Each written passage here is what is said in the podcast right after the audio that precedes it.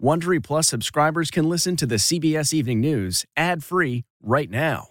Join Wondery Plus in the Wondery app or on Apple Podcasts. This spring, if you'd rather spend time enjoying your lawn instead of trying to keep it alive, there's good news. TruGreen is the easiest and most affordable way to get a beautiful lawn. All you have to do is water and mow, and they'll do the rest. Weed control, fertilization, aeration, and even some things you might not even think of. They'll do all of it, while you can do literally anything else. With TruGreen, you can have your lawn looking as good as a putting green. That's not hyperbole. TruGreen is the official lawn care treatment provider of the PGA Tour. TruGreen offers a satisfaction guarantee, and they have a verified best price promise, which guarantees you the lowest price with no compromise on quality. You do you. Let TruGreen do your lawn care. Visit trugreen.com to get the best lawn at the best price with the best people guaranteed.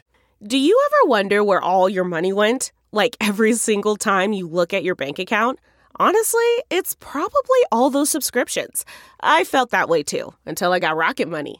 Rocket Money helped me see all the subscriptions I'm paying for, and it was eye opening. Between streaming services, fitness apps, delivery services, it all adds up so quickly. Rocket Money is a personal finance app that finds and cancels your unwanted subscriptions, monitors your spending, and helps lower your bills. Rocket Money has over 5 million users and has helped save its members an average of $720 a year, with over 500 million in canceled subscriptions. Stop wasting money on things you don't use. Cancel your unwanted subscriptions by going to rocketmoney.com slash Wondery. That's rocketmoney.com slash Wondery. rocketmoney.com slash Wondery. Tonight, as the spread of coronavirus accelerates nationwide, COVID-19 is now the leading cause of death in the United States. With COVID fatigue setting in, the CDC says it's time for universal mask wearing. How many lives it could save in the next 100 days. Hospitals in crisis. Workers stretched to the breaking point as states warn they won't get enough doses to cover all healthcare workers. And what we're learning tonight about how long immunity lasts with one of the leading vaccine candidates. Plus, the new NFL measures in place to keep the season going amid the COVID surge very bleak future. As hiring slows in the U.S., the warning tonight from the president elect. There's no time to lose. 12 million Americans could lose their unemployment benefits after Christmas, as Congress says it's getting closer to a stimulus deal. Will you see another $1,200 check before the holidays? Plus, what Joe Biden said about his inauguration. And will his administration make the vaccine mandatory? More than 4 million acres burned in California. What's causing the never ending wildfire season? Wanted? Too Tall Bandit strikes again. The FBI is asking for help in finding a serial robber who's at least six feet tall. And Santa Claus is coming to Zoom. CBS's Steve Hartman on the road with the challenges ahead for jolly old St. Nick in 2020. Can you hear me? Can you hear me, TJ? This is the CBS Evening News with Norah O'Donnell, reporting from the nation's capital. Good evening and thank you for joining us. We're going to begin tonight with this devastating fact. More Americans died from coronavirus this week than from any other cause. And tonight, for the first time, the CDC is recommending universal mask use indoors, including in your home if you've been exposed to the virus. As we come on the air, a model often used by the White House says the death toll could hit half a million by March 1st if the current trend continues. That same model says if Americans wore masks for the next four months, it could save 66,000 lives. With so much dire COVID news, all eyes are anxiously on the FDA next week. And take a look at these important dates. An FDA advisory committee is set to meet next Thursday to discuss emergency approval of the Pfizer vaccine, and then a week later to consider one by Moderna. And then the big question, how soon after that will Americans begin to receive their first shots. Well, earlier today, President-elect Biden said he would not impose a national mandate either to get a vaccine or to wear a mask, but he encouraged people to voluntarily do both. There's a lot of new reporting tonight for you and your family, and our team is following it all. CBS's Adriana Diaz is going to lead off our coverage tonight from Chicago. Good evening, Adriana. Good evening, Norah. Here in Illinois, four out of every five ICU beds is full. So this vaccine really can't come soon enough. If approved, the vaccine will arrive across the country the week after next. but some states are concerned there may not be enough in those first shipments. This as the CDC is being more specific about where and when you should wear a mask.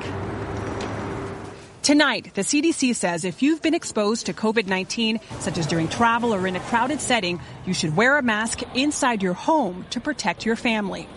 This as cases and deaths continue to surge. Here in Illinois, the seven day average death toll is higher than any other state, up nearly 14% over two weeks ago. And at least 11 states shattered their daily case records, with more than 217,000 new COVID cases nationwide added Thursday. That amount could fill the University of Michigan's football stadium, the nation's largest, twice. Soon, if it keeps going, we're not going to have anywhere to put these people. We're just not. Meanwhile, as states scramble to meet today's deadline for Pfizer vaccine distribution plans, the shipments may not be enough to cover the first in line. Wisconsin's governor is worried about vaccine delays after backlogged test and PPE deliveries. Writing to Health Secretary Alex Azar, as vaccine distribution gets underway, our state cannot afford to have this pattern of failed promises repeat. And still, Americans seem to be taking more risks. Last night, at least 150 people, including Florida Congressman Matt Gaetz, reportedly gathered for the New York Young Republicans annual gala. That prompted officials to shut the New Jersey venue down. It is beyond the pale that anyone would willingly endanger people in another state, never mind their own. Letitia Lara knows that danger firsthand. She survived COVID, but her 18 year old daughter, who had special needs, did not. How are you feeling? like my world is ending. I feel broken, lost. Her husband also has COVID. He's sedated in the ICU and has no idea that his daughter died. It's just heartbreaking. We also have some more news on the vaccine front from Moderna. Its trial participants, according to a report, still had those protective COVID antibodies in their blood three months after their second doses. Norah? Adriana Diaz, thank you. Tonight, healthcare workers in several states are demanding state officials do more to slow the spread of COVID, not just to protect frontline workers, but to protect the entire healthcare system being, from being overwhelmed. Here's CBS's Nikki Battiste. As COVID 19 cases continue to soar, healthcare workers are raising their voices. Dozens of Connecticut doctors, worried about increased hospitalizations and deaths, sent a letter to Governor Ned Lamont with an urgent appeal shut down indoor dining in gyms now to stop the spread. So you have to be constantly vigilant. The letter, spearheaded by Dr. Luke Davis, prompted an online petition signed by more than 750 people. Despite new vaccines on the horizon, he reminds the public not to let down its guard. What is going on inside your hospital that you think people aren't realizing out here? Well, I think that we're all getting tired. It's a very difficult uh, disease, and the thing that makes the biggest difference is just not having the hospitals be overloaded, having enough staff to take care of people Dr. Davis is a critical care physician at Yale New Haven Hospital, where admissions for COVID 19 have nearly doubled over the last three weeks. The ICU is nearly full. And in Wisconsin, thousands of healthcare professionals wrote an open letter to the public, imploring all to take the pandemic seriously and to take action to stop the virus. In New York, roughly 200 nurses went on a two day strike at Montefiore New Rochelle Hospital. We don't have enough staffing, so we can't take adequate care of the patients. According to the CDC, at least 866 healthcare workers have died from COVID 19. One was Houston Dr. Carlos Araujo Preza on Monday, his daughter Andrea Araujo. Just be a little bit safer um, so that no one else can go through a tragedy like this. Dr. Davis tells us Governor Lamont did speak directly with him and several colleagues who signed his letter. The governor told them he will monitor the situation, but so far he's made no changes here in Connecticut. Norah? Nikki Battiste, thank you. Turning now to that troubling new jobs report, the U.S. added just 245,000 jobs in November. That's actually the smallest monthly gain in seven months, while the unemployment rate inched down to 6.7 percent. Today, President-elect Biden called those numbers grim, pushing Congress to move quickly on economic relief. We get more now from CBS's Ed O'Keefe. With nearly 11 million people unemployed and more than 400,000 deaths projected by the time he takes office, President elect Joe Biden today called for immediate action. If we act now, now I mean now, we can begin to regain momentum and start to build back a better future. There's no time to lose. He said Congress must provide relief for Americans set to lose federal aid in a matter of weeks. The folks out there aren't looking for a handout, they just need help. They're in trouble through no fault of their own. As his transition team has been briefed on the Trump administration's plans to distribute COVID vaccines, Mr. Biden raised concerns. There is no detailed plan, that we've seen anyway, as to how you get the vaccine out of a container into an injection syringe into somebody's arm. And it's going to be very difficult for that to be done, and it's very expensive. To help lead the fight against the pandemic, the president elect is reportedly set to nominate former U.S. Surgeon General Vivek Murthy back to his old job. And he's keeping Dr. Anthony Fauci in place and asking him to serve as chief medical advisor. Today, Mr. Biden also acknowledged that his own inauguration will be transformed by the pandemic. It is highly unlikely there'll be a million people on the mall going all the way down to the memorial. My guess is there probably will not be a gigantic inaugural parade on down Pennsylvania Avenue. While Mr. Biden plans to make masks mandatory in federal buildings and on interstate travel, he said today he does not think the vaccine should be mandatory. But he said his own plans to take it publicly should help boost confidence among all Americans. Norah? Ed O'Keefe, thank you.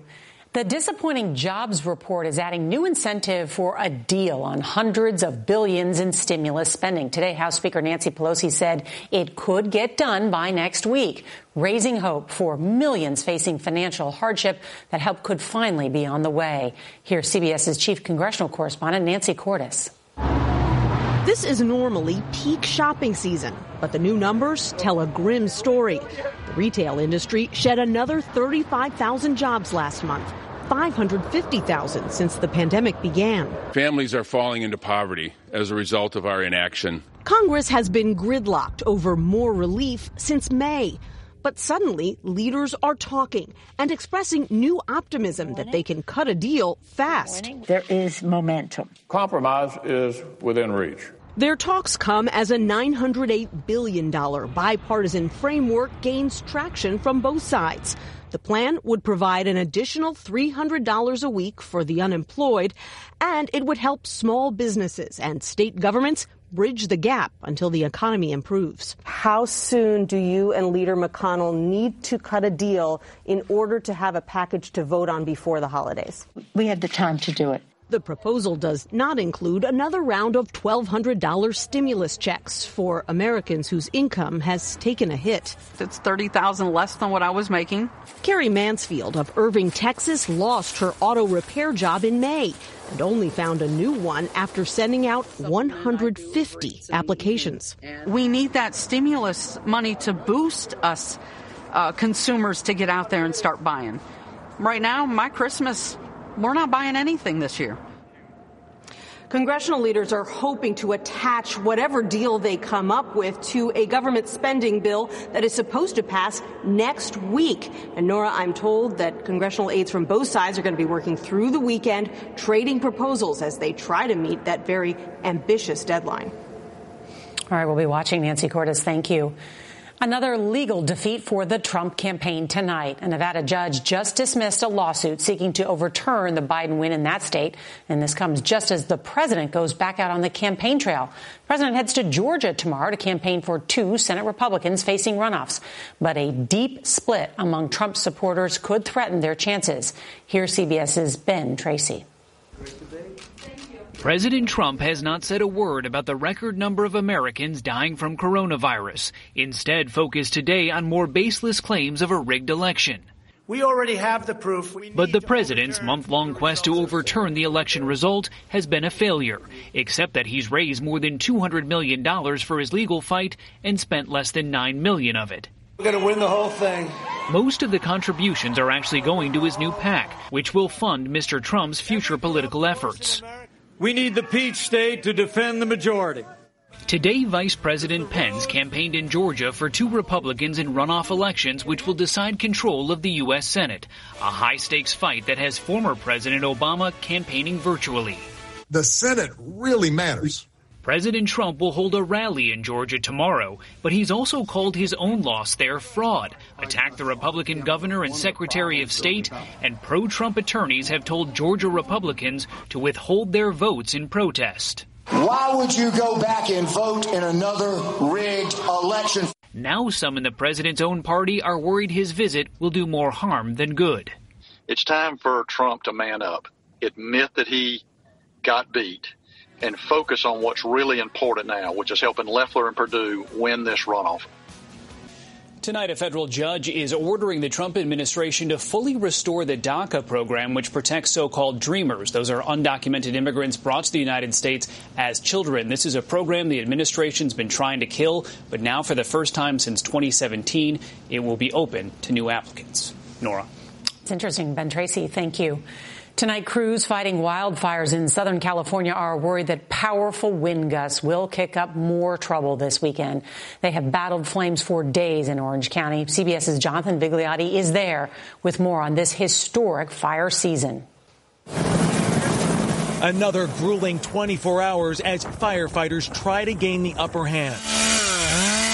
Crews in Silverado Canyon are carving out containment lines. They're also dousing out hot spots to prevent this wildfire from exploding like it did Wednesday night. The flames, driven by hurricane force winds, ripped through this landscape in a matter of minutes. Those in its path had to escape in the middle of the night. The wind was howling. It was just. Bruce McDougal shot this video. His truck destroyed, his home spared. In these canyons, dodging fire after fire has now become a way of life. This is our sixth fire this year. It's been a record breaking year in California. More than 4 million acres have already burned. Scientists say climate change is drying out vegetation too fast for modern fire management techniques to keep up. And exhausted crews face another round of dangerous conditions next week. Jonathan Vigliotti, CBS News, Silverado, California. Tonight, the FBI is hoping new video will help them find a serial bank robber known as the Too Tall Bandit. He was given the nickname because of his height. He's believed to be between six foot and six six. The suspect has a deep voice and walks with a limp. He has robbed 16 banks since 2009 in the Carolinas and Tennessee. The latest just last week. All right, the NFL is switching up its game plan to tackle the COVID pandemic. Teams will now have to keep their practice facilities closed for two days following games, but they'll be allowed to bring more players to road games. Several teams have run short of players due to positive COVID tests. Now to this story. Santa is coming to rescue Christmas if he can figure out how to fix the audio. Here's CBS's Steve Hartman on the road. 'Twas three weeks before Christmas, and all through this house, not a creature was stirring, except for this mouse. As Santa struggled to connect on Zoom. All right, here we go. Which is why the children heard him exclaim as he came into sight. Can you hear me? Nothing. Can you hear me, TJ? Your call cannot be completed as dialed. Jump and jangle wills. It's a constant struggle to be a 2020 Santa Claus. And I make no secret that I don't know what I'm doing. Coronavirus has made Santa long for those simpler times of Polaroid poses and parting gift candy canes. Fortunately for Santa and his helpers across the nation, Tom, you need to unmute. there are support groups. Okay, am I unmuted? In these chats, technologically challenged elves help each other navigate their new normal. Click on those three little dots and save that to your computer. For Santa Bob Jordan, who summers outside Boston, the transition from private parties to virtual visits has been an especially tough chimney to climb. He got Zoom for Dummies, which helped, but one look around his workshop and you see what a jolly old analog elf he is. And yet, he got himself a webcam.